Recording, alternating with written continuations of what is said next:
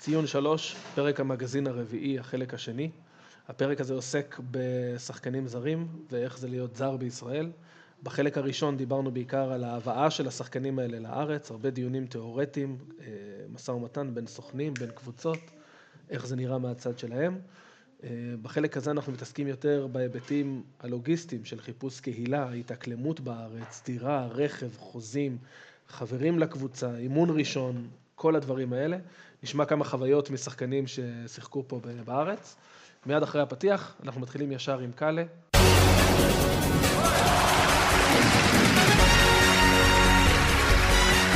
נשמע עכשיו את קאלה, גם שוער, הגיע בהתחלה למכבי תל אביב, אחרי זה עשה קריירה יפה, שיחק פה בכמה קבוצות, גם בביתר, גם בפועל חיפה, נכון, אה, גם בפועל באר שבע אם אני זוכר. הפועל באר שבע, הפועל פתח תקווה ושעריים לדעתי, או מכבי יבנה היה איזה, כן, גם. שם הוא סיים. איש מצחיק מאוד. היום אה, צריך להגיד, עוזר מאמן, לא, מאמן השוערים של הפועל כפר סבא. כן. ואגב, יש לי סיפור על לפני שנשמע, היה משחק אה, בין ביתר להפועל כפר סבא, איזה, מה זה היה, סיבוב ראשון בשנה שעברה, ונסעתי לאימון המסכם של כפר סבא לראות מה הם מתכננים לנו.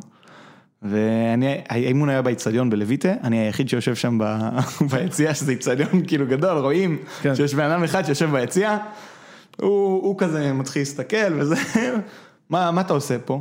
אני באתי לראות את האימון. הוא אומר לי זה אימון סגור, עכשיו היה שם סוכן של אחד מה, מהשחקנים מסתובב, מדבר בטלפון וזה, אומר לו, זה לא אימון סגור, למה הוא פה, למה השער פתוח? עושה לי, זה אימון סגור, עכשיו, אתה נשאר, נשארתי לשבת, הוא קרא לאיזה מנהל קבוצה או מנהל האיצטדיון או משהו כזה, הוציא אותך? גירשו אותי משם, אבל כבר הספקתי לצלם בעיניים מי עם גופיית הרכב ומי לא עם גופיית הרכב, הבנתי. והיה על זה אייטמים אגב.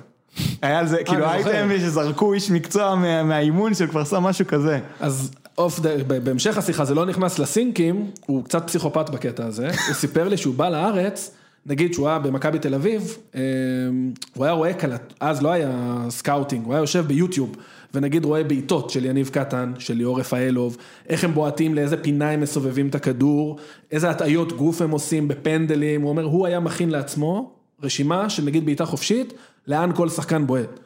הוא סופר פדנט, נגיע לזה לעוד סינק נוסף שלו בהמשך. פה ספציפית הוא מדבר על, אה, היה לו סיכום בעל פה עם אלי דריקס. חשוב להגיד, קאלי לפני שהוא הגיע למכבי תל אביב, לא יודעים את זה, אבל הוא היה בכלל אמור ללכת למיורקה, שבסוף התפשרה על דודו אוואט. אז הסיפור היה שהסוכנים שלו מקבלים אחוז מהחוזה שלו, הם רצו אה, חוזה מאוד מאוד גבוה, והוא אמר להם, אני לא רוצה חוזה גבוה, אני רוצה לשחק במיורקה. ואז היה עוד הצעה משחטאר, אה, והוא פיטר את הסוכנים. הוא אמר, איתכם אני לא אגיע לשום מקום, והוא בא למכבי תל אביב לבד, בלי סוכנים, אה, סגר לבד עם אלי דריקס, ואמרו לו, אחרי השנה הראשונה, אתה אמור לקבל שדרוג, וזה לא קרה, ובגלל זה הוא עזב, וזה הסיפור שלו על זה. עכשיו, אתה כמו זר, צריך להבין, שיש בעיה עם הכסף, זרים לא רוצים להישאר במקום, לא שהוא שהוא לא ישלם לך. אני לא רוצה להתעסק עם הדברים האלה של הוופא, של שילמו לי, לא שילמו לי, אני רוצה דברים נקיים. יש חוזה, תכבד, וזה.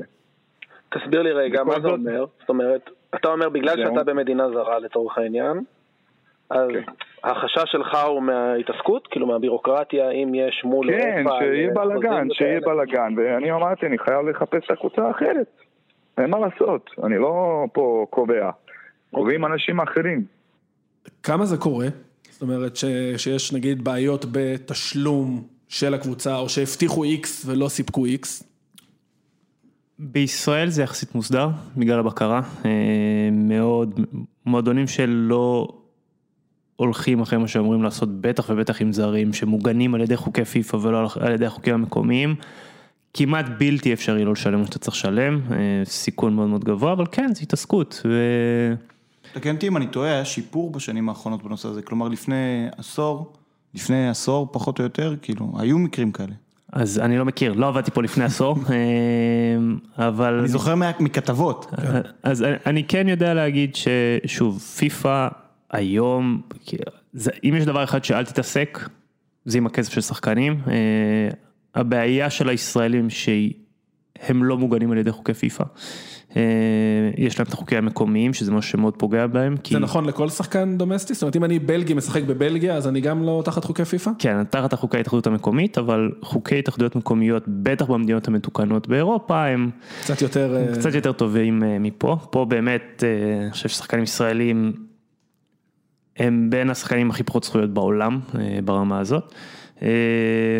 אז אני לא מכיר כמעט סיפורים כאלה, יש מדי פעם בעיות קטנות נקוד, נקוד, נקודתיות, אבל אחד היתרונות שכשיש לך מישהו שמטפל בזה, זה שאתה לא מתעסק בזה. אתה יודע, מתקשרים אליי, הם לא הולכים לקבוצה, יש לנו א' ב', מתקשרים אליי, יש בעיה. לי הרבה יותר קל לתקשר ולפתור את זה, וגם להתאגרס שצריך, מאשר לשחקן שבסוף צריך יום יום להיכנס ולצאת משם, זה מאוד שונה. יפה, אז זהו, בגלל זה, ב- ב- לפני הסיפור סיפרתי שקאלי היה לבד. זאת אומרת, יכול להיות שאם היה לו סוכן, הוא לא היה מגיע לפינה הזאת בכלל. זאת אומרת, הוא לצורך העניין סגר חוזה X עם הבטחה לשדרוג בשנה אחר כך.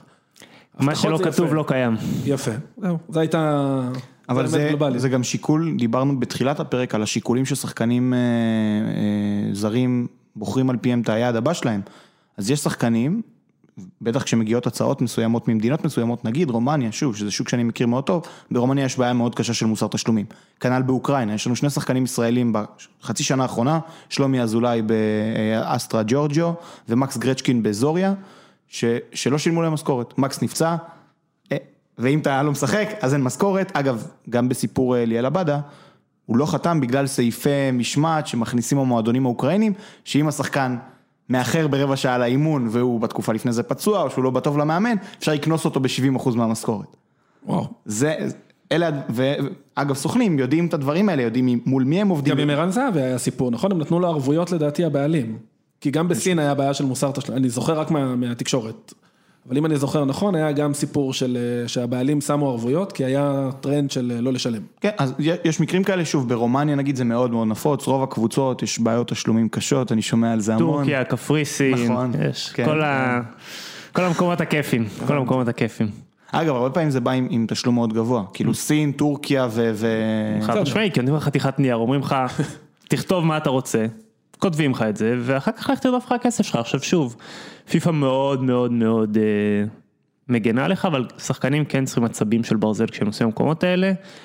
כי הרבה פעמים עוד לפני שאתה מגיע לשלב של פיפא, אתה כבר מגיע ליותר מדי מצבים לא נעימים. כמו יום אחד, אה, שומע, הפסקנו לשלם על הדירה שלך. בא בעל הבית, מפנה אותך, אה, קורה? שומע, אה, שומע, שכחנו לשלם את החשבון חשמל שלך. הופה, אין חשמל. כאילו, במקומות האלה, ככל שאתה נכנס ראש בראש יותר קשה, אתה עובר תקופה מאוד לא נעימה, אבל אז אתה רואה הרבה מאוד כסף ורשאי לעשות מה שאתה רוצה. הם יכולים גם למנוע ממך לעבור לקבוצה אחרת, או שברגע שהם לא שילמו אתה משוחרר? יש, החוק של פיפא, פעם זה היה שלושה חודשים, היום יש כבר תיקון לחודשיים. ברגע שלא קיבלת שכר שהוא שווה ערך לשלושה חודשים, אה, והחל, אם אני לא טועה, מ-2022 זה חודשיים, אתה יכול פשוט להגיש, יש, יש איזשהו רצף שאומר שאתה צריך לייצר שתי התראות וזמן סביר להגיב, אבל אחרי שתי התראות וזמן סביר להגיב, לא קיבלת את הכסף, אתה הולך חותם איפה שאתה רוצה ותובע בדיעבד את. הקבוצה ופיפא משחררת אותך בצורה אוטומטית למועדון הבא שלך. הבעיה בזה זה שאם הפסדת את התביעה ואין לך חודשיים או שלושה, אז גם אתה וגם הקבוצה שלקחה אותך עומדות בפני סנקציות מטורפות, אז מועדונים הרבה מאוד פעמים נזהרים מזה, כלומר שחקנים שלא משלמים להם הרבה זמן, הרבה פעמים קורה להם שהם תקועים בין, כזה. בדיוק, בין לבין, כי מועדונים שלא מכירים את החוק עד הסוף או לא בטוחים עד הסוף, לא מוכנים לקחת את האחריות הזאת, אה, והשחקן בעצם תקוע, כי מצד אחד הוא חייב להתיר את החוזה שלו, או כבר יתיר אותו, ומצד שני, 50-60 אחוז מהמועדונים שלא חיים את חוקי פיפ"א מספיק טוב, שזה כאילו מגוחך להגיד, כי זה עבודה שלהם לדעת את זה, אבל האמת היא שלא רק בישראל, היועץ המשפטי הוא גם מסדר את הקונוסים עם הסקאוט פשוט. בדיוק, אז, אז האמת היא שלא רק בישראל, אבל בכל העולם, רוב המועדונים לא מכירים את חוקי פיפ"א כמו שצריך, דווקא המדינות הדפוקות, הם יודעים הכל, ברור. כי הם... המ- הנוכל צריך להכיר את ה... בדיוק, אז הרבה מאוד פעמים אה, מועדונים מאוד מאוד מאוד נמנעים מתסבוכות משפטיות. אגב, זו הסיבה שפלניץ' הגיע למכבי חיפה. בדיוק, כלומר. פלניץ' אה, היה בדיוק באותו מצב, היה לו הצעות הרבה יותר גבוהות, אבל אף אחד לא הסכים להסתבך עם סטיאבה אה, בדבר הזה. ומכבי חיפה עשו עבודת מחקר פסיכית שם, אני חושב שאנשים לא מבינים, במשך חודש, אם אני לא טועה, חקרו את הדבר הזה. אה, לכאן ולכאן? כן, לכאן ולכאן, עד שהם החליטו שאין סיכון או שהסיכון הוא נמוך מאוד, והלכו על העסקה הזאת וקיבלו בלם ששוב, מעולה. היה אמור להגיע למקומות יותר טובים, פשוט מבחינה משפטית, אנשים פחדו לגעת בו. יפה. אוקיי, אז מעבר לאחוזים, נדבר רגע עכשיו על ההתאקלמות שלהם בארץ. זאת אומרת, מה קורה ששחקן מגיע לארץ? אה, יש פה גם עוד שני סינקים, הראשון ביניהם אה, חלוץ שוודי חביב, בחור בשם ראדה פריצה. אה, ששיחק במכבי תל אביב, אחרי זה חזר לעוד קדנציה במכבי פתח תקווה. שאלתי אותו על המעבר, ואחרי זה טיפה ניתן רקע עליו. in the beginning when I was younger, you know, it was much more difficult to move to another country. I moved already when I was 22 years old to Germany, and that move was much harder.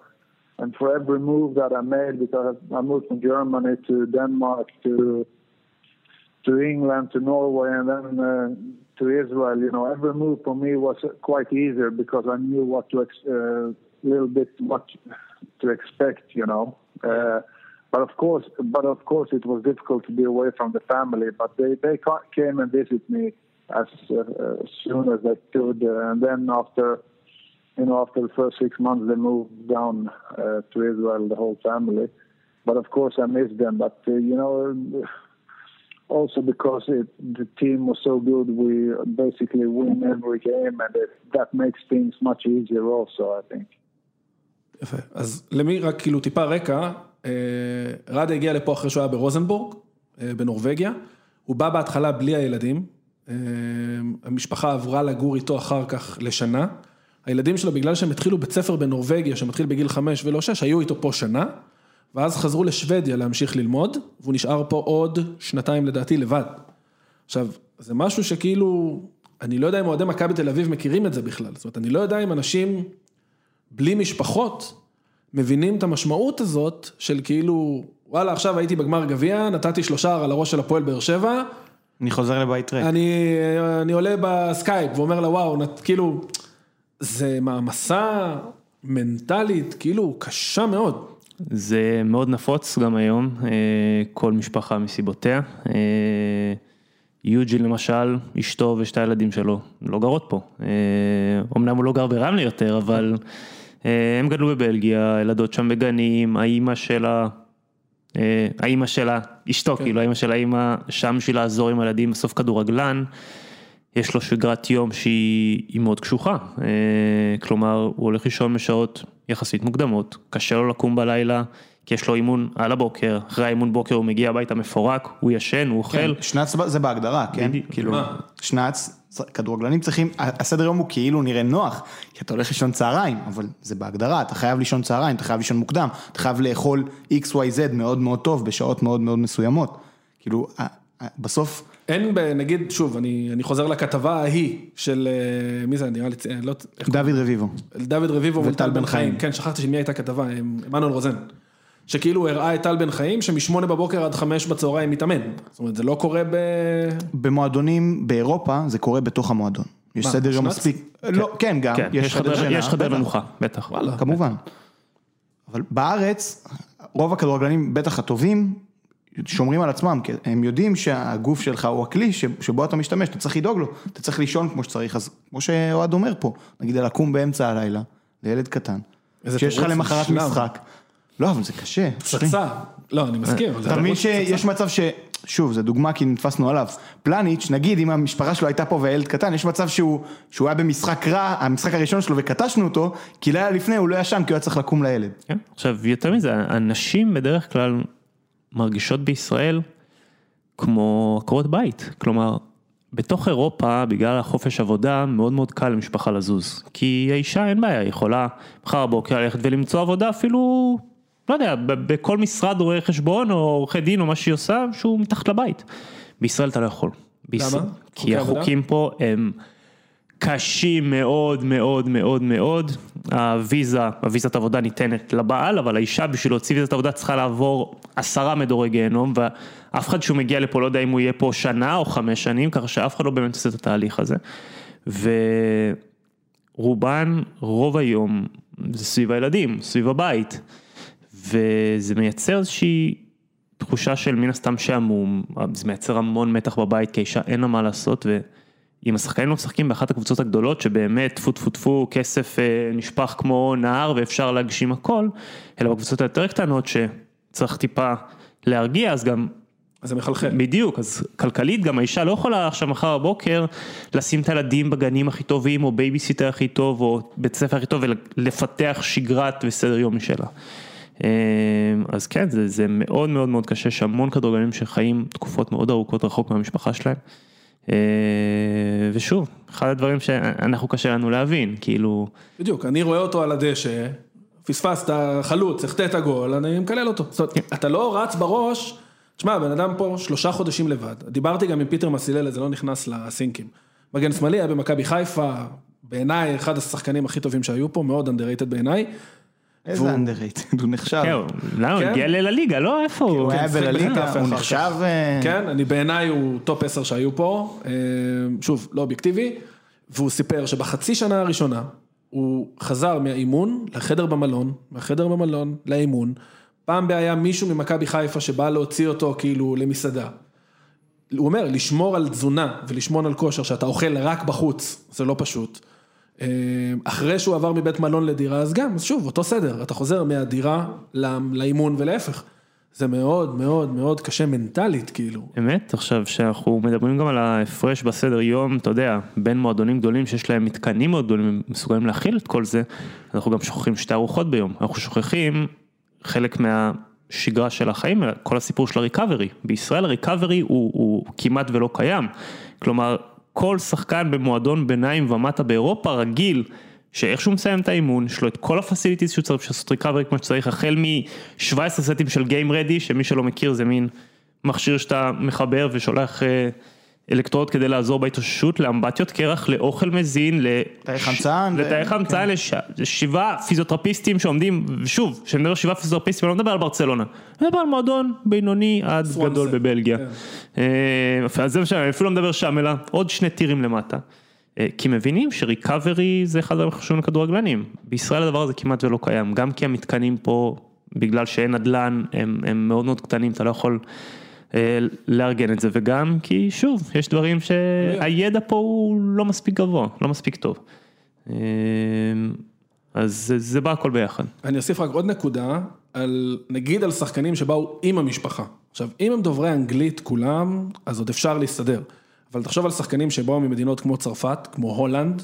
אה, הולנד דווקא מדברים אנגלית טוב, אבל צרפת זה דוגמה מעולה. נכון, קח צרפתים, או רדה שבא, טוב, שוודים גם מדברים אנגלית טוב, הילדים נגיד שגדלו בנורבגיה, תחשוב על, שוב, כהורה אני מדבר, אחרי הצהריים, אתה גם לא יכול לשים את הילדים בחוגים או פעילויות, או אם אין לך עוד שוודי, נורבגי, דני בקבוצה, אז לא רק שדיברת על זה קודם, שבת הזוג היא בבית, היא בבית לבד עם הילדים, ואין לאן לחבר אותם.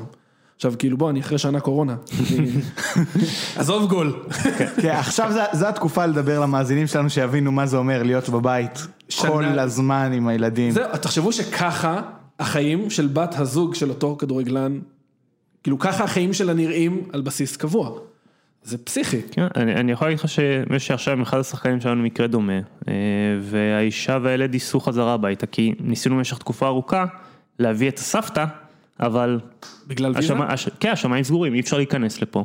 אה, והחלטנו באיזשהו שלב פשוט לשלוח אותם, כי זה, זה כבר מתחיל לחלחל, הלחץ בבית כבר עולה וזה מתחיל לחלחל, ואמרנו אוקיי.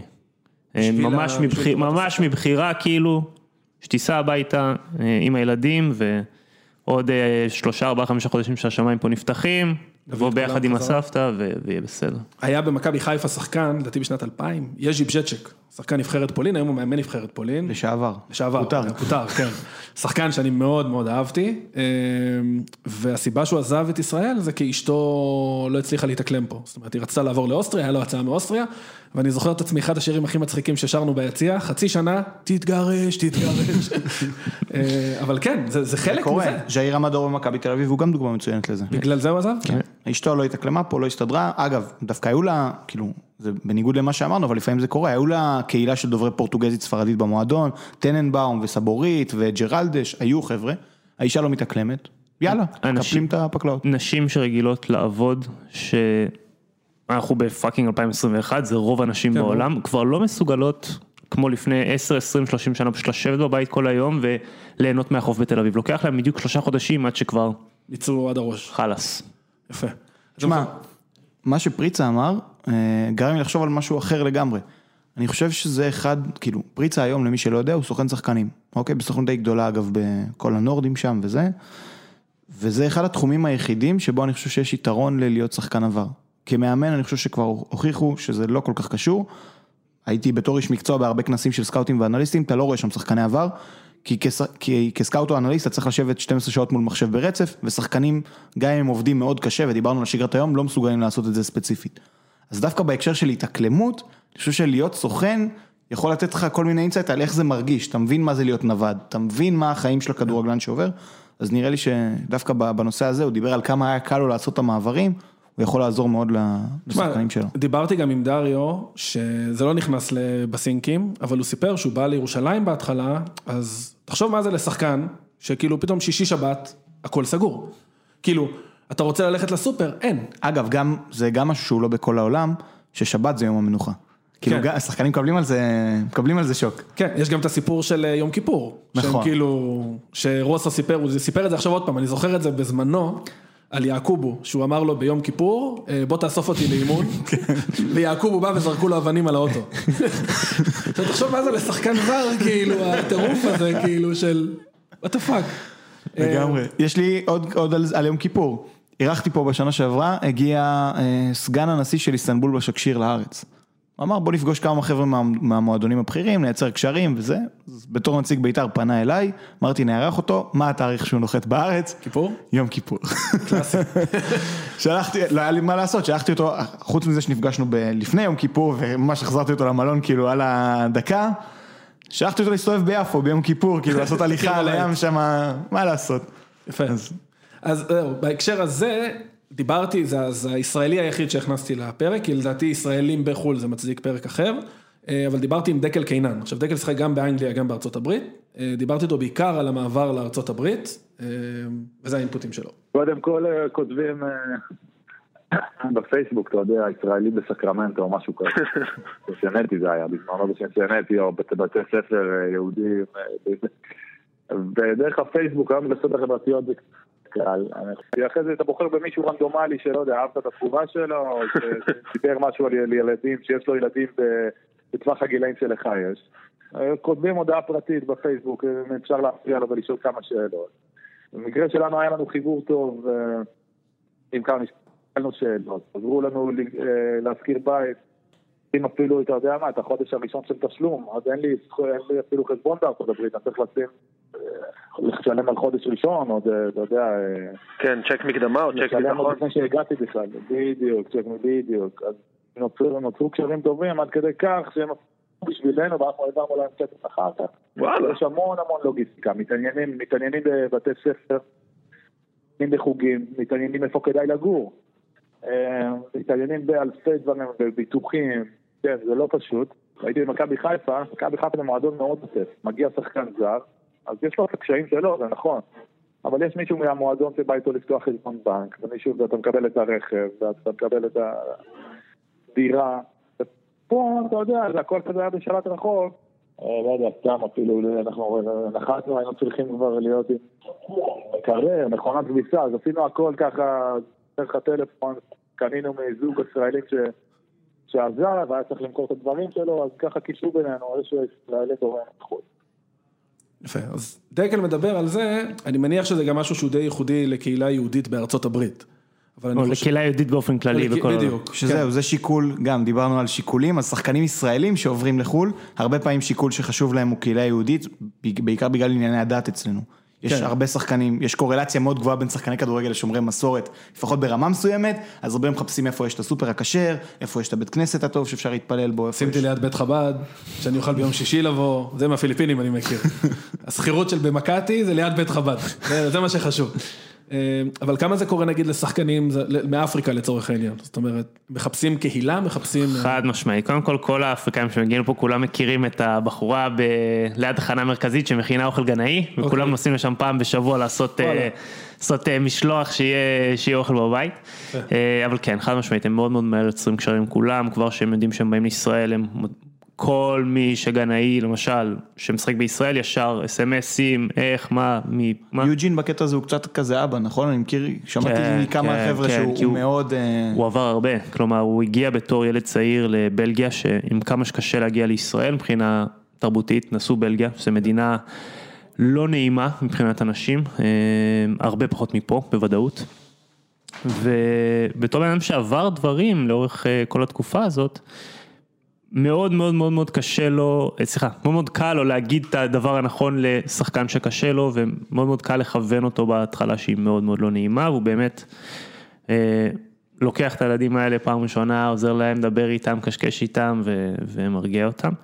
אה, ומה שדקל אומר זה מאוד נכון, רק שאני אה, רואה את הצד היפה בזה, כלומר מה- מהחוויות שלנו ב-MLS, והעברנו שם לא מעט שחקנים בזמן האחרון.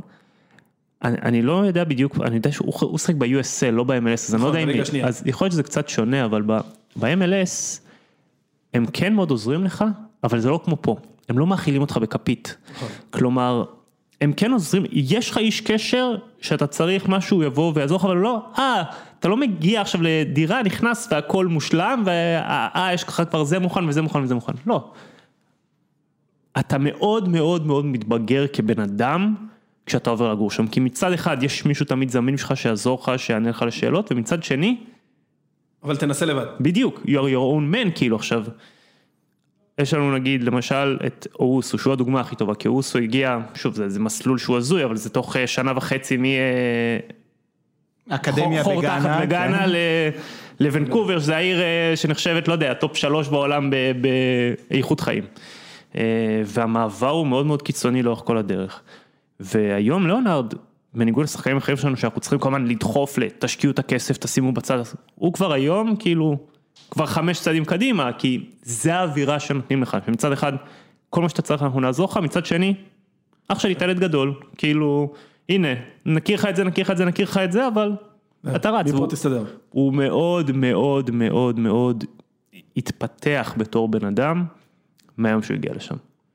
תשמע, זה, אני חושב שהגדרת פה יפה מה חסר הרבה פעמים בכדורגל הישראלי, ראיתי את זה מהצד כמה פעמים, וממש התבאסתי. אתם יודעים איך שחקנים ישראלים אה, מגיעים למאץ' דיי, כאילו ליום שבו הם הולכים למלון? אומרים להם, אנחנו אוספים אתכם באוטובוס ממתחם האימונים, או מנקודת איסוף, נגיד אם זה משחק רחוק, שולחים להם את המיקום בווייז, אתה רק צריך ללחוץ על כפתור כדי לשים בזה. אוכל, שתייה, אתה מקבל, כאילו לשחקנים הישראלים עוטפים אותם פה ברמה של אתה לא צריך לעשות כלום, שום דבר. עכשיו אני חושב שזה זה רע, השחקנים לא אשמים בזה, הם מקבלים מעטפת של, גם אני חטאתי בזה, כאילו, אני צריך לה- להביא לשחקן איזה, איזה משהו, להכין לו איזה דוח, אז לא יהיה פסיק שהוא לא מושלם, כאילו אתה, לא- אתה לא סומך, שוב זה לא בקטע של אני לא סומך עליהם, אתה לא רוצה ש, שבכלום יהיה, יהיה קצת משהו קשה, יהיה קצת משהו לא קשור. ואני חושב שזה נתפס כאילו, כי בעיניך זה נתפס יותר מקצועי. זאת אומרת, אני אני לא, מניח. אבל באופן זאת אומרת, כללי, יש דע, יש דאגה, יש אובר דאגה, בהרבה מאוד דברים. כאילו, זה מצחיק, כי דיברנו פה על, על דברים אחרים, על זה שלא דואגים להם לחשבון בנק, או שאין מישהו שיקח אותם. אבל כשהם בתוך הקבוצה, כל העניינים של בתוך הקבוצה, זה תמיד שהכל יהיה יותר מדי מתוקתק. והם הרבה פעמים נפגעים מזה, כי הם לא, הם לא נהיים גברים, הם לא מתפתחים. ואז הם, ואגב, גם אחר כך, שגם זה שווה פרק בנפרד, הבום אחרי הקריירה, הוא אחת בום. בדיוק, בדיוק, כלומר, זה מה שאני מאוד מאוד אוהב, ב- שוב מהחוויות שלנו ב-MLS, ובשנה האחרונה החתמנו שם חמישה שחקנים, והסיפור תמיד דומה, וזה לא משנה אם מגיעים לקנדה, לוושינגטון או לניו יורק, זה אותו דבר. עוזרים להם מאוד, אבל תסתדרו. עד, בדיוק, עד, עד גבול שהוא, בסוף הוא הגיוני, בואנה, כאילו, אתה בן אדם. בדיוק, אנחנו אנשים מבוגרים, אני מסוגל, אה, לא יודע, ללכת אה, למטה, לעשות קניות, אז בפעם הראשונה ישימו לי דברים כאלה שאני אגיע ואני לא אהיה רעב, אבל ישאירו לי גם איפה הסופר נמצא, ולא צריך בן אדם שיבוא נכון, נכון. וייקח אותי ביד לסופר, כי וואלה, אני בן 23, אם לא עשיתי קניות פעם אחת בחיים שלי, כן. this is the time to start to do it. אה, ואני אני מסכים, אני חושב שאחת הסיבות של ישראלים מאוד קשה להתאקלם בחו"ל. זה בדיוק ההבדלים התרבותיים האלה, אה, כמו שזיו אמר, אה, אני גם זוכר את זה מהתקופה שבתור איך משאירים את החדר הלבשה, שאם תעשה דבר כזה בקבוצה אירופאית, אתה על כל דבר שהשארת לו במקום זה קנס שונה. אה, כן, זה דוגמה מעולה לסיפורים של מה קורה בארץ. כלומר, פה זה באמת, אני חושב שזה באמת חלק מהתרבות? אני מארח אותך במרכאות, אתה בא אליי הביתה לעבודה, whatever, אני דואג לך לכל מה שצריך עד הטיפ של ה top ותשאיר אחר כך איך שאתה רוצה, כמו פה, תשאיר את המשרד חרבן, לא נורא, באה המנקה של המשרדים בערב והיא כבר תפנה את הזבל, אה, שבחו"ל לא, יש לך אחריות אישית, ואני יכול להגיד לך שהיום אחד הדברים שאנחנו מגייסים שחקנים שאנחנו מחפשים, זה אחריות אישית, כלומר זה משהו שהוא מדורג מאוד מאוד מאוד מאוד גבוה אצלנו, כי הוא בעיניי משפיע גם הרבה מאוד על קריירה של כדורגלן. זאת וגם היכולת שזורקים אותך בגרוזיה, רוסיה, פולין, whatever, ואתה תדע להתמודד. יותר מזה, גם שיזרקו אותך מרעננה לכפר סבא, אז אתה תדע להגיד, אה, לא זרקו אותי כי המאמן לא אהב אותי, או כי היה לי ככה, אלא אני קודם כל מבין וחושב מה אני הייתי יכול לעשות אחרת, ואחר כך אני יוצא החוצה, אבל לא קודם כל, אה, אני פה בגלל א', ב', ג', ד', ה', ו', ז', כי זה מייצר מערכת יחסים שהיא עקומה מאוד עם העולם, שמאוד מאוד קשה להצליח, כל עוד ה-state of mind הוא כזה. סוג של לקיחת אחריות. כן, זאת אומרת, להבין משמעית. איפה אני בתוך כל הסיפור הזה. חד משמעית, חד משמעית. ויש ואז, מועדונים שעוזרים לזה, באמת, כמו שאמרתם, בחו"ל. וגם בגלל זה אני חושב, הרבה פעמים, שח- עידן ורד האמת סיפר לי על זה, הוא שיחק גם בסרביה, בכוכב האדום בלגרד, וגם בקנדה, באוטווה. כן. והוא אמר לי, וגם שמתי לב לזה אגב על, על, על הרבה שחקנים, שכששחקן ישראלי יוצא לחו"ל וחוזר, משהו ביחס שלו לא רק לסביבה, אלא גם לשחקנים הזרים שאיתו בחדר ההלבשה משתנה מאוד. הוא מבין מה זה להיות שחקן זר בקבוצה. הוא מבין שהשחקן הולך מהאימון, נגמר, אין לו עם מי לדבר. יפה. אז הוא מדבר איתו, והוא דו... כאילו, יש, באמת, אתה מרגיש על שחק... יש כל מיני שחקנים שאתה אומר, הלאה, זה... כן.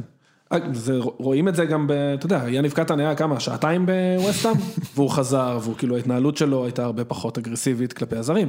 עכשיו עוד משהו שחשוב לשים על השולחן, הזרים לרוב מתחברים עם הזרים. זאת אומרת, עוד שנייה ניגע באימון ראשון של כל מיני שחקנים, וכל אחד מביא את האישיות שלו. זאת אומרת, יש פה עוד כמה סינקים, וממש רואים איך כל אחד מביא את האישיות שלו לתוך הסיפור הזה, אבל כולם כמעט בלי יוצא מן הכלל אומרים דאגו לי, נגיד יש ישראלים שעזרו לי ודאגו לי, יוג'ין ציין שקובי חסן עוד עוזר לו לפעמים ועוד בקשר, כאילו יש ישראלים שמסיללה אמר שדקל קינן עדיין בקשר איתו ושהוא לקח אותו למקומות, אבל לרוב, ממש באימונים הראשונים, הזרים מתחברים עם הזרים, הישראלים עם הישראלים, אלא אם כן, אתה כוכב. אתה מגיע למסיבה, אתה לא מכיר אף אחד, האם אתה נכנס לתוך קבוצה של שמונה חברים, או שאתה פוגש את הבן אדם שבצד גם עומד לבד ופונה אליו? זה, זה, זה ממש הדינמיקה הזאת. כן, כן, אני... אלא אם אתה רקדן ממש טוב, אז אתה הולך, דופק ריקוד באמצע, ואז כולם אבל מסביבך. זה, זה אחרי שהאימון מתחיל כבר, אבל כן. אני, אני, אני, אני כן יכול להגיד שאני חושב שאנשים באמת לא, לא מבינים לאיזה רמות זה מגיע, אני, אני באמת אומר, אני חושב שזרים שמצליחים פה זה, זה נס, אוקיי, זה נס. היה לי סיפורים אה, באחד המועדונים, שהחבר'ה, חבר'ה צעירים שהבאנו מאפריקה, הגיעו לחימום, ובחימום, אתה יודע, מתחלקים השחקנים באופן אה, לבד, כאילו, לא עכשיו אה, המאמן מחלק, עושים כזה חמש על שתיים, ואומרים להם לא, אתם לא עושים איתנו, כאילו, לכו, לכו תעשו בצד. אה, למה? כי מה, מפחדים על הפרנסה שלהם השחקנים? אני חושב שזה איפשהו באמצע, אני חושב ש... אתה יודע, יוני מזיין, את- המוח הרבה בפוד פה, אבל יש דבר אחד שהוא, אני לא יודע אם הוא אומר מידע או בגלל שהוא מרגיש את זה בתור אוהד, אבל הוא כל הזמן מדבר על מאפיה ישראלית. שהייתה, שהייתה בדיוק הרבה שנים. במכבי, שוב אני לא יודע אם הוא מדבר מידע, אני גם לא יודע מה קרה אז במכבי, מניסיון אבל- לא מדבר מיד. אז, אז זהו, אז, אבל זה קורה בכל מועדון ישראלי, ואני חושב שזה משהו, הוא בסוף די טבעי, כאילו אם זה חבר שלי, אני רוצה שיהיה לו טוב כי הוא חבר שלי, זה אדם שאני לא מכיר, אז כאילו, ואני, אתה ממש ממש ממש מרגיש, בטח בחודשים הראשונים, ששמים המון רגליים לזרים. אה, אגב, שוב אני אומר, זה לא משהו שהוא ייחודי לישראל, שלא, אתם תשמעו את זה משחקנים ישראלים שיוצאים החוצה, בדיוק אותו חיים דבר. רביבו סיפר שהוא היה בטורקיה, אמ, שבגלל שהוא צ'יק צ'אק התחבר לשפה, אז הטורקים שהיו שם, הוא אמר, הייתי הזר היחיד שלא התחבר עם הזרים, והטורקים דאגו לשמור עליי בעיתונות, גם שהייתי לא טוב, ולעומת זאת, שנגיד עכשיו חלוץ זר לא היה טוב שני משחקים, השחקנים הטורקים דאגו להדליף לעיתונאים הטורקים לשחוט אותו. אז, אז, אז אני, אני שמעתי את זה דווקא בריאיון בין השורות שמנור נתן, שהוא לא דיבר על זה באופן אה, אגרסיבי או, או מאוד זה, אבל באחד הראיונות הוא אמר שההתקלות בשכתר היא מאוד קשה, כי יש קבוצה של ברזילאים אה, שהיא מאוד סגורה. אני כבר מבין מהדבר הזה בדיוק המיני כוונות שהרבה פעמים קשה לך להבין בחוץ, שכן, באימון, הברזילאי ימסור לברזילאי, קודם כל, לפני שהוא יסתכל על כל השאר, הוא קודם כל יחפש את החבר שלו, ואז בתור שחקן זר שמגיע, ההתחלה שלך היא מאוד מאוד מאוד מאוד קשה. יפה. אז רגע, זה מתחבר לי מעולה לשני סינקים, של שני אנשים שהם שונים במהות, באופי שלהם. הראשון זה קאלה, אה, השני זה בוקולי, אה, הם מדברים על האימון הראשון שלהם, בסדר? אז קאלה באימון הראשון שלו במכבי תל אביב. נתתי לכל אחד יד, אמרתי אני שוער פה במפעל. עכשיו, אתה יודע, אני עם הגב על השחקנים והם מדברים, מדברים, פתאום אני לא שומע אף אחד, כזה עשר שניות. אוקיי. ואני לא מתייחס, אבל אני, אתה יודע, עם הגב, אני לא מסתכל, אני, אני שם חולצה, לא מתייחס. הסתובבתי וכולם מסתכלים עליי, כאילו, אתה יודע, אבל לא היה לי נעים. האמת, כאילו, אתה לא יודע למה, שלהם? אתה לא יודע מה אמרו. לא יודע, אתה יודע, לא יודע מה אמרו. ואחר כך, כששיחקתי, אה, שאלתי מושיקו מישל, אמרתי לו, תשמע, אתה זוכר יום ראשון שהגעתי בחדר בשער, היה כזה, אתה יודע, שקט כמה שניות, לא יכול להסביר לך זה. אומר לי, קאלה, מה זה שקט? אתה שומע, אתה ירדת מכנסיים, ראינו את הארבע ראשית שלך, אמרנו, אנחנו לא מתקרבים בתוך החמש מטר לבן אדם. אתה בן אדם לא מטר חמישים, אתה שתי מטר גובה, חבובי, זה לא... אתה נראה כמו מפלצת שם, סגרת כל הספסל בחדר בשער. אז אמרתי לו, מה אמרתם לו? אמרתי לו, "ח- אמרתי לו, חבר'ה, בן אדם לא מעולם הזה. זה משהו, הוא אומר, קאלה, אתה... אתה יודע, אני באתי, אני כן. נכנסתי אחורה, אחורה, אחורה, אם אני הולך עוד אחורה, לפני שהגעתי במכבי לקחתי את המאמן פרטי 25 יום, התאמנו בתנאים של המזג אוויר של המכבי, של הישראל. הוא הכניס אותי, יש מקום ספציפי שכל יום 40 מעלות. כל יום במגרש, במגרש 40 מעלות. אז, אה, אז עשינו שם אימונים, סגרתי לעצמי בג'קטים נגד מים, עם הטייפים ברגליים, בידיים, באתי סופר סופר פיזי מוכן. אז אני יכול להגיד לך, באמת באתי כמו מפלצת פיזית. שמע, אוהד, אמרת שזה נס כששחקן זר מצליח פה? הנה, הנס. וואו, מטורף. הוא היה פה אגב שחקן העונה, שוער העונה בטוח, לדעתי גם הוא היה שחקן העונה בעונה במכבי תל אביב. כאילו, נכון. והוא לא קיבל גול מחוץ לרחבה בעונה הראשונה שלו, איפה אתה זוכר את כי השטות? כי קראתי לפני שדיברתי איתו. אה, לא, אבל אתה מקצוען לא פחות, יפה. לא, לא, הוא שוער ענק, הוא גם, ככה היום כמאמן שוערים. זאת אומרת, כאילו, לא הכנסתי את כל השיחה לסינק, הוא פסיכופת. כאילו, הוא בא ממורשת קרואטית, הוא אומר, אצלי אין קפה וופל בתחילת אימון, אתה נכנס, אתה בשער. אה, אז היה תענוג, תענוג, תענוג לדבר איתו. הוא נגיד נורא האמין באיך לייצר את הרושם הראשוני הזה. זאת אומרת, הוא נכנס בקטע של אני דומיננטי. לעומת זאת, בוקולי, שהגיע למכבי חיפה אחרי שכבר היה כאילו כמה שנים בארץ, הגיע ב vibe קצת אחר. הייתי כבר עם מעמד אחר, אבל עדיין אני יודע שאני צריך קודם כל לקנות אותם, אוקיי, להרוויח אותם, אני לא יכול, אני באתי לקבוצה אלופה. נכון. אתה מבין, אני יודעתי גם, קראתי כמה דברים, דיברו שלא צריך אותי, שאני לא שחקן ברמה שהם חושבים שצריכים אותי. אתה מבין, אוקיי. אבל ב- בצד אחר יש לי, אתה יודע, כששיחקתי עונה לפני נגדם, כל הזמן קטן היה צוחק איתי.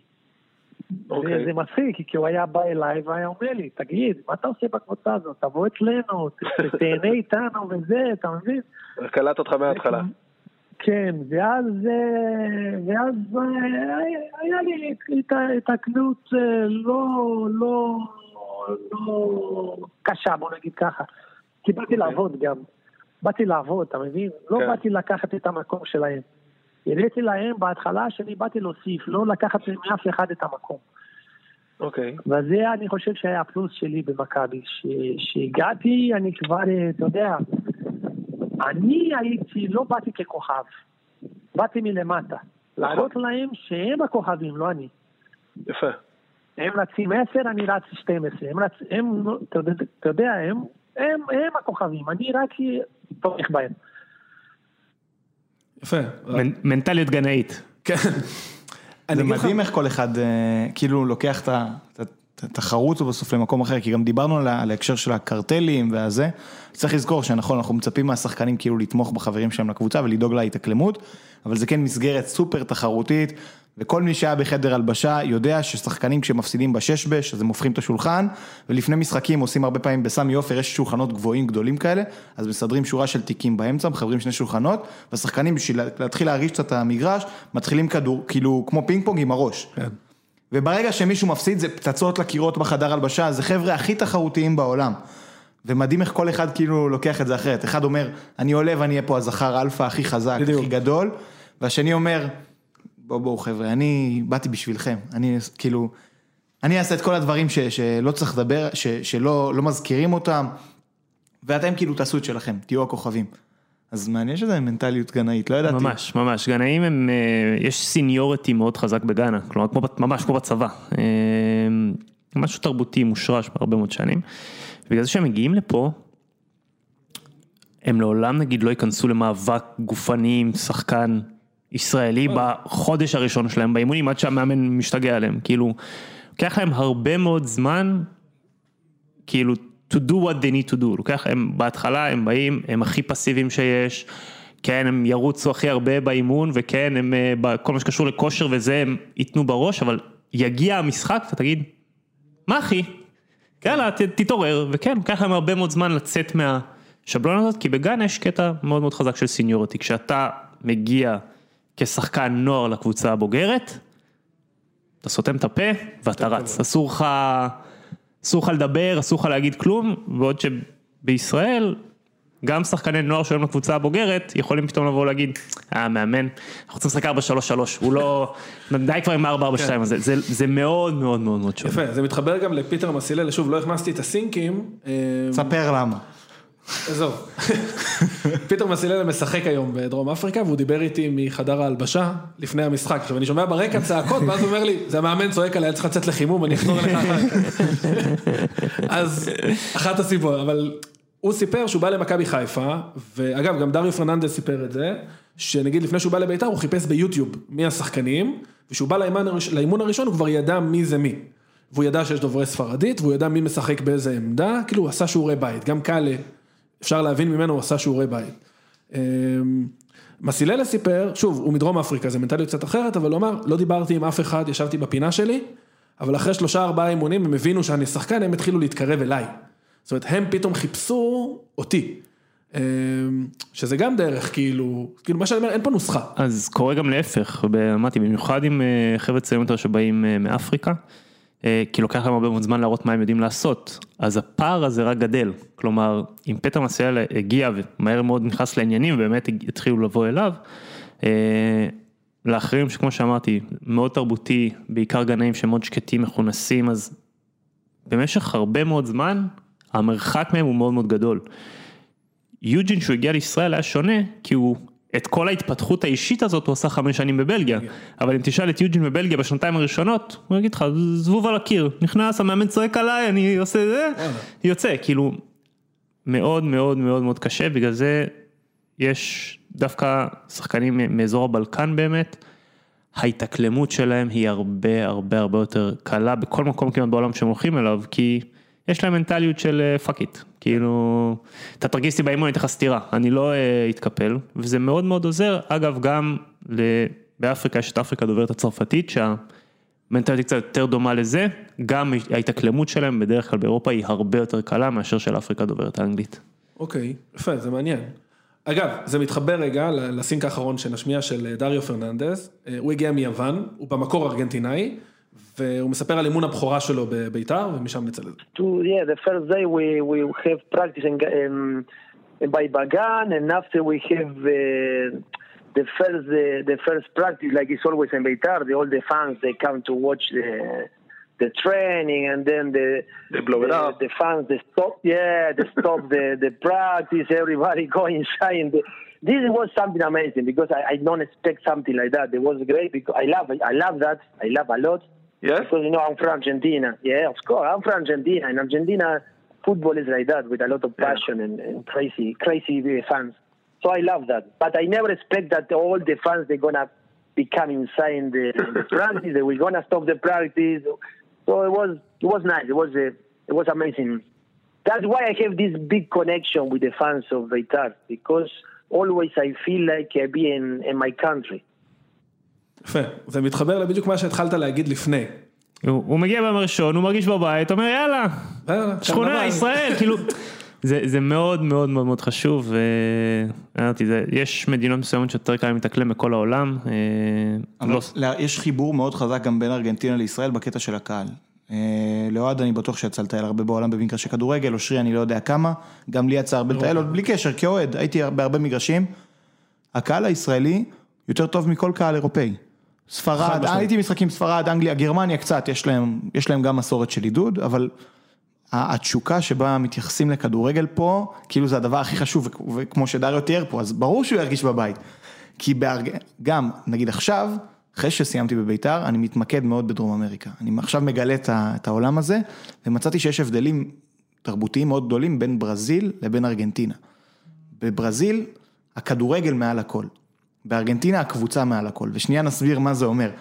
בברזיל, כשקבוצה שהיא לא יריבה ישירה שלך, משחקת במפעלים הבינלאומיים, סביר שאתה תהיה בעדה.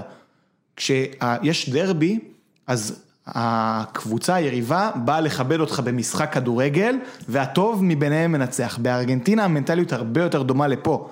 זה שנאה, כשגם אם לא בוקה, כשלנוס משחקת בליברטדורס, אוהדי בוקה רוצים שהיא תפסיד. כמו שקורה פה, והכדורגל שם, זה אני שונא אותך בדרבי. אתה לא מכבד אותי, אין בינינו איזה כבוד, אני רוצה שתמות. וזה זה מה שקורה בארץ, ואני חושב שבגלל זה הרבה, יש המון המון שחקנים, גם דרום אמריקאים, ששם זה חזק, כי אגב, הקהל היחיד שראיתי, שהוא יותר מהישראלים בקטע של התשוקה, זה הדרום אמריקאים. ראיתי את זה במונדיאל ברוסיה, אתה הולך, המשחקים של מקסיקו, ארגנטינה, זה חבר'ה משוגעים. תענוג. אז גם השחקנים, הם מגיעים ממקום כזה, מהבנה של מה זה הכדורגל עבור המון אוהדים. ובאירופה, אתם יודעים, אוהדים כאילו אנגלים של היום, לא מלפני 20 שנה, הולכים הביתה אחרי המשחק, בסדר, הכל בסדר. ולא מבינים למה, למה האוהדים לוקחים את זה כל כך קשה, למה הפסד אחד ומחכים לך מחוץ לחדר הלבשה ודופקים ו- ומתעצבנים. אז נראה לי ש- שזה גם מאוד חשוב וזה מקרה. הרי בסוף זו המדינה שלנו, אנחנו מדברים פה, יכולנו לעשות את הפודקאסט הזה בפלמית, בבלגיה, ושם שחקנים ממדינות מסוימות אחרות התחברו לכדורגל, אז דווקא פה, אני חושב שלארגנטינאים, או בכלל לחבר'ה שבאים ממדינות חמות, דיברנו על הבלקן, סרביה, קרואטיה, גם בסרביה אגב יש כמובן מסורת עידוד מאוד מאוד חזקה ואוהדים אה, שרופים, יוון, אגב זו גם דוגמה מצוינת, אז חבר'ה כאלה הרבה פעמים מתחברים פה ממש טוב. שאלה אבל זה משהו שנגיד אתה כסוכן או אתה כאנליסט, שאתם מביאים שחקן לארץ, זה משהו שנלקח בסל השיקולים בכלל? זאת אומרת היכולת של מדינה X להתאקלם פה? כן, אבל הוא בצורה קצת אה, שונה מאיך שתדמיין את זה, אלא פשוט מדינות ספציפיות נהיות מדינות יעד. כלומר, זה לא שעכשיו אני, אה, אם אני מוצא שחקן שהוא אה, בא מעל הליגה והוא סרבי, אני אומר, אה, הוא סרבי, הוא יתאקלם. לא, אבל מראש תהיה לי, נקרא לזה, העדפה גדולה יותר ללראות כדורגל אפריקאי, לראות כדורגל דרום אמריקאי, לראות כדורגל במדינות הבלקן, כי אני יוצא מנקודת הנחה שרוב השחקנים, שוב, תמיד יש... אבל רוב השחקנים שמגיעים לשם התאקלמו פה, זה נכון גם לגבי באופן כללי לטינים, ספרדים, פורטוגלים, המנטליות מאוד מאוד דומה, איך שזה נראה באימון זה מאוד מאוד דומה, כלומר גם בפורטוגל אתה לא הולך עד הקונוס, אלא אם כן אתה בבנפיקה, אז המנטליות היא מאוד מאוד דומה, השפה, החום, האוכל, המזג האוויר, אלה דברים שאני מאוד מרגיש אותם, כי אנחנו דווקא במובן ההפוך של זה, יש המון מדינות שאנחנו נמנעים מלשים שם את החבר'ה שלנו, האפריקאים, כצעד ראשון. למה? כי הן לא מתאימות להם. ממה, מבחינה איזה אלמנטים? ההתאקלמות הרבה יותר קשה, קח קייב. ילד, קייב דוגמה מעולה, רוסיה זה דוגמה מעולה, ומועדונים רוסים בשנים האחרונות מאוד מנסים להיכנס לאפריקה, בדי אגרסיביות אפילו, אתה תראה נגיד אליפות אפריקה עכשיו, יש שורה של מועדונים רוסים ששם, ומבחינתנו זה תמיד יהיה בתחתית סדר עדיפויות, כי גם הקפיצה המקצועית היא קשה, ובית הקפיצה המנטלית היא בלתי אפשרית, וג' שהעבודה שלנו בסוף בגדול היא ניהול סיכונים, אני יודע שאם שם משהו לא מסתדר, אוי ואבוי. נגמר הסיפור. אוי ואבוי. אם פה זה לא מסתדר, בסדר, מסתדר ישראלי. מעבר לזה, אני לא מדבר בקטע הזה, אתה, אתה הולך למקצועי, אני הולך לאישי. אם שם הוא חתום על חוזה של חמש שנים והחליטו יום אחד שהוא לא מספיק טוב, יעבירו אותו מסכת עינויים שילד בן 19 מאפריקה שפעם ראשונה מגיע לעולם האמיתי לא, לא יודע לעמוד בה. בישראל זה לא יקרה. בבלגיה זה לא יקרה, בצרפת זה לא יקרה. מה, שנייה, בוא ניקח שוב, אנחנו מדברים על ג'ון פלוני בקבוצה אלמונית בקייב, באוקראינה, בסדר? אוקיי. חתם על חוזה לחמש שנים. לא מסתדר מקצועית. לא אינטרס שלהם להגיע לשחרור שלו? כן, אבל אז מן הסתם זה כרוך בלוותר על חוזה של הרבה כסף, של 4-5 שנים קדימה. ואז מתחילים לשחק משחקים שהם מאוד לא נעימים. כלומר, אמרתי לך ברמה של... לנתק את החשמל, לא לשלם שכירות, דברים כאלה? ברמה שברוסיה במשך תקופה חלק מהקבוצות היו אפילו שולחות עבריינים הביתה שיאיימו עליך שאם לא תוותר על החוזה, אתה לא תצא מהמדינה. כלומר הדברים האלה מקומות שיש בהם funny money, נקרא לזה ככה, אה, הרבה פעמים זה מגיע עם, אה, עם הרבה דברים שמסביב. שהחוזה הוא המלצה. בדיוק, שאתה אומר, אוקיי, יכול להיות שבחור קצת יותר מיושב, קצת יותר מבוגר, יהיה קצת יותר רגוע, ברור שזה עדיין יהיה מטורף, אבל הוא ידע לצלוח. להכיל את זה בצורה קצת יותר טובה מאשר ילד בן 19 שזה יכול לרסק לו את החיים. ובארץ? זאת אומרת, היה ועכשיו מישהו חתם על חוזה לשלוש שנים, לא מסתדרים, מגיעים לאיזושהי פשרה שהיא הוגנת נקרא לזה? יש סיפורים, יש דוגמאות כמו ג'וף גאירה וכל מיני חבר'ה כאלה, יש סיפורים, לרוב זה לא... אני אגיד את זה אחרת. אני, אה, בגלל שיש לנו יותר ביקוש מהיצע, אה, אני יכול לבחור איפה השחקנים האלה משחקים. כלומר, אני לא מביא לפה, אני לא מחזיק עכשיו 50 שחקנים ישראלים שלכל אחד מהם אני צריך למצוא פתרון כל הזמן, אז אני חייב להיות 24/7 ביחסים טובים עם כולם, זה לא מעניין אותי. אה, יש שחקנים מאוד מאוד מאוד מסוימים שמעניין אותנו להביא לישראל כשלב ראשון. אה, אנחנו לא מביאים 20 בשנה, אנחנו מביאים 4-5, ולכן יש עליהם בדרך כלל, נגיד קרבות או מלחמה מאוד מאוד גדולה, וזה מאפשר לי לחנך את השוק. אה, כלומר להגיד, אוקיי, אתם רוצים אותו? על כיפאק. אם אתם רוצים אותו, אז א', ב', ג', ד', ה' חייב לקרות. שא', ב', ג', ד', ה' הוא מתחיל מתנאים פרסונליים כלכליים, אה, עד מענק חתימה, שאני אגיד שחקנים אפריקאים, שאני לא מוותר, ומענק חתימה שהוא מאוד משמעותי, כי אני יודע שאם ילד אפריקאי צעיר, שהוא מגיע לאירופה, לא שולח בחודש, חודשיים הראשונים שלו כסף והרבה, המשפחה לא מדברת איתו, ברמה הזאת. עכשיו, למה? כי זה הצפי התרבותי? כן, עכשיו דמיין את זה שאתה מגיע, עשית עכשיו רילוקיישן בתור ילד בן 18-19 לארצות הברית, והמשפחה שלך חודש שואלת אותך, היי, לא שלחת לנו כסף, למה לא שלחת? אין לי עדיין כסף, אני פה, יש לי הוצאות, רק עברתי, או, לא מדברים איתך. לא מדברים איתך, תוסיף על כל הלחץ המנטלי והנפשי שיש לך, את הדבר הזה שהמשפחה שלך מחרימה אותך, עד שיש לך כסף לשלוח להם, אז נניח מענקים חתימה גבוהים זה משהו שאני לא מתפשר עליהם, כי אני יודע שהכסף הזה, הילד הזה. ייקח, הוא ישלח למשפחה ויש לי שקט לשנה ויש לילד שקט לשנה להצליח. זה דבר אחד, דבר שני, כל הסיפור של ההגנה במרכאות זה משהו שאני לא אקח, כי אני יודע איך הולכת לראות, איך הולכים לראות החודשיים, שלושה, ארבעה, חמישה הראשונים, ואני יודע שכן, אם לא יהיה בעלים, ספציפית בעלים ברקע שאומר, חבר'ה, השחקן הזה הוא untouchable, אתה חושב שהוא לא מספיק טוב בשביל לפתוח מחר בבוקר, הכל בסדר. אבל אתה לא עכשיו אה, משחרר אותו בחודש אה. דצמבר, שולח אותו על מטוס חזרה הביתה, זה לא יקרה. לונר דוגמה מעולה, פוטר אז מילבסקי, אני חושב היה המאמן הראשון שלו, הגיע יובל נעים. בחודש דצמבר אמר, השחקן הזה לא יכול לשחק בליגה לאומית בישראל. ג'קי אני לא רוצה אותו, תשחרר אותו. ג'קי אמר לא, הוא פרוספקט של המועדון הזה, הוא ירוץ איתנו שנים קדימה. בחודש, אני חושב, פברואר או מרץ, יובל לא היה שם, הגיע מאמן חדש. הכניס את לונרד לה- להרכב, לונרד חזר כמו אש אשדוד, נשארו בליגה, שעשו בסוף, בסוף. 18 או 19 מ-21, שהוא כאילו היה top. וחצי שנה אחרי זה הוא נמכר ב-1.2 מיליון, כלומר, אני מבין את כל התהליכים האלה, ואני, כמו שאמרתי, גם הייתי בהפועל תל אביב תקופה קצרה אמנם, אבל הייתי בהפועל תל אביב תקופה שהבאנו חבר'ה מאפריקה, וראיתי באמת בעיניים שלי כמה רע זה נראה בשבוע, שבועיים הראשונים. אז קשה לי להאשים בן אדם שלא מכיר את התהליך הזה, שהוא רואה את הדבר הזה, אומר, מה זה? כאילו, מה, מה הבאתם לפה? ולכן, היום כשיש מלחמה ומאוד מאוד גדולה על הטאלנטים שלנו שעולים, הצעירים שמגיעים מאפריקה, מאוד מאוד קל לי לבוא ושוב, הכל במרכאות כמובן, אבל לחנך ולדרוש דברים מסוימים שלפני שלוש שנים לא יכולתי לדרוש, אה, אבל היום בלי זה, אוקיי, אז הוא ילך למישהו אחר. מגניב, אני אגיד לך מה עולה מכל השיחות, מכל הזרים שדיברתי, שוב, היו המון סינקים שלא נכנסו כדי לשמור על זה יחסית קצר ומהודק, יחסית, אנחנו עוד בשעתיים, אבל היו לי עוד עשרה סינקים שלא נכנסו, כולם דיברו על אותו דבר, אה, הדבר ששאלתי אותם מה הכי חשוב לכם, והם אמרו סבלנות. אה, וזה מתחבר בדיוק למה שאתה אמרת, כאילו. צריך להבין, ושוב, מה שאני מקווה שהפרק הזה יעשה, זה ייתן לאנשים איזושהי פרספקטיבה, עזוב, זה לא ישנה, בסוף החלוץ יחטיא פנדל, יקללו את אמא שלו, סבתא שלו, דודה שלו, אם הוא שלח לה בסוף כסף או לא שלח לה כסף. בסוף אנחנו ארגנטינאים במהות. בדיוק, אז עם כל הפאשן הזה שדיברת עליו, גם מגיע המון חוסר סבלנות והמון אמוציות, וזה הספורט, בסדר? זה הענף, הכל טוב. אבל אם, אם בגלל הפרק הזה אנשים יבינו, לשנייה, השחקן הזה שאתה מקלל אותו עכשיו שבע דורות אחורה, גר עכשיו בדירת שותפים, או בלי אוטו, או בלי חשמל, או נמצא לבד בארץ זרה פעם ראשונה בגיל של כנראה, אם אתה מבוגר, הבן שלך, אז כאילו תנו לו רגע, עכשיו אנחנו מדברים על זה גם המון בפוד. דיברנו על זה תמיד על אה, עשרה משחקים ראשונים, אנחנו לא מדברים על השחקן. עכשיו גם עשרה משחקים, זה לא המון. כאילו זה לא מספיק, אבל אחרי עשרה משחקים אני יכול להגיד, שמע, הוא לא בכיוון. אה, והרבה פעמים אנחנו גם טועים. אני אתן לך דוגמה, אני, אני אישית, שפטתי דוניו לחומרה בלי סוף על סמך החמישה משחקים הראשונים שלו, שהוא קיבל חצאי משחקים. ובואנה, הוא סותם לי את הפה. כן, הוא מאכיל אותנו הרבה כובעים, זה יש לי איזה נקודה לפרק מן המניין. סבבה, אבל זה סתם דוגמה, עכשיו אתה יודע, יכול להיות שעד שהפרק הזה יצא, עוד פעם יהיה פלופ, ונגיד, אה, אמרתי לכם שהוא זה. אבל כאילו זה בדיוק. זה, סבלנות, כאילו תנו לחבר'ה האלה סבלנות, גם אם הוא לא טוב, יש גרף שיפור.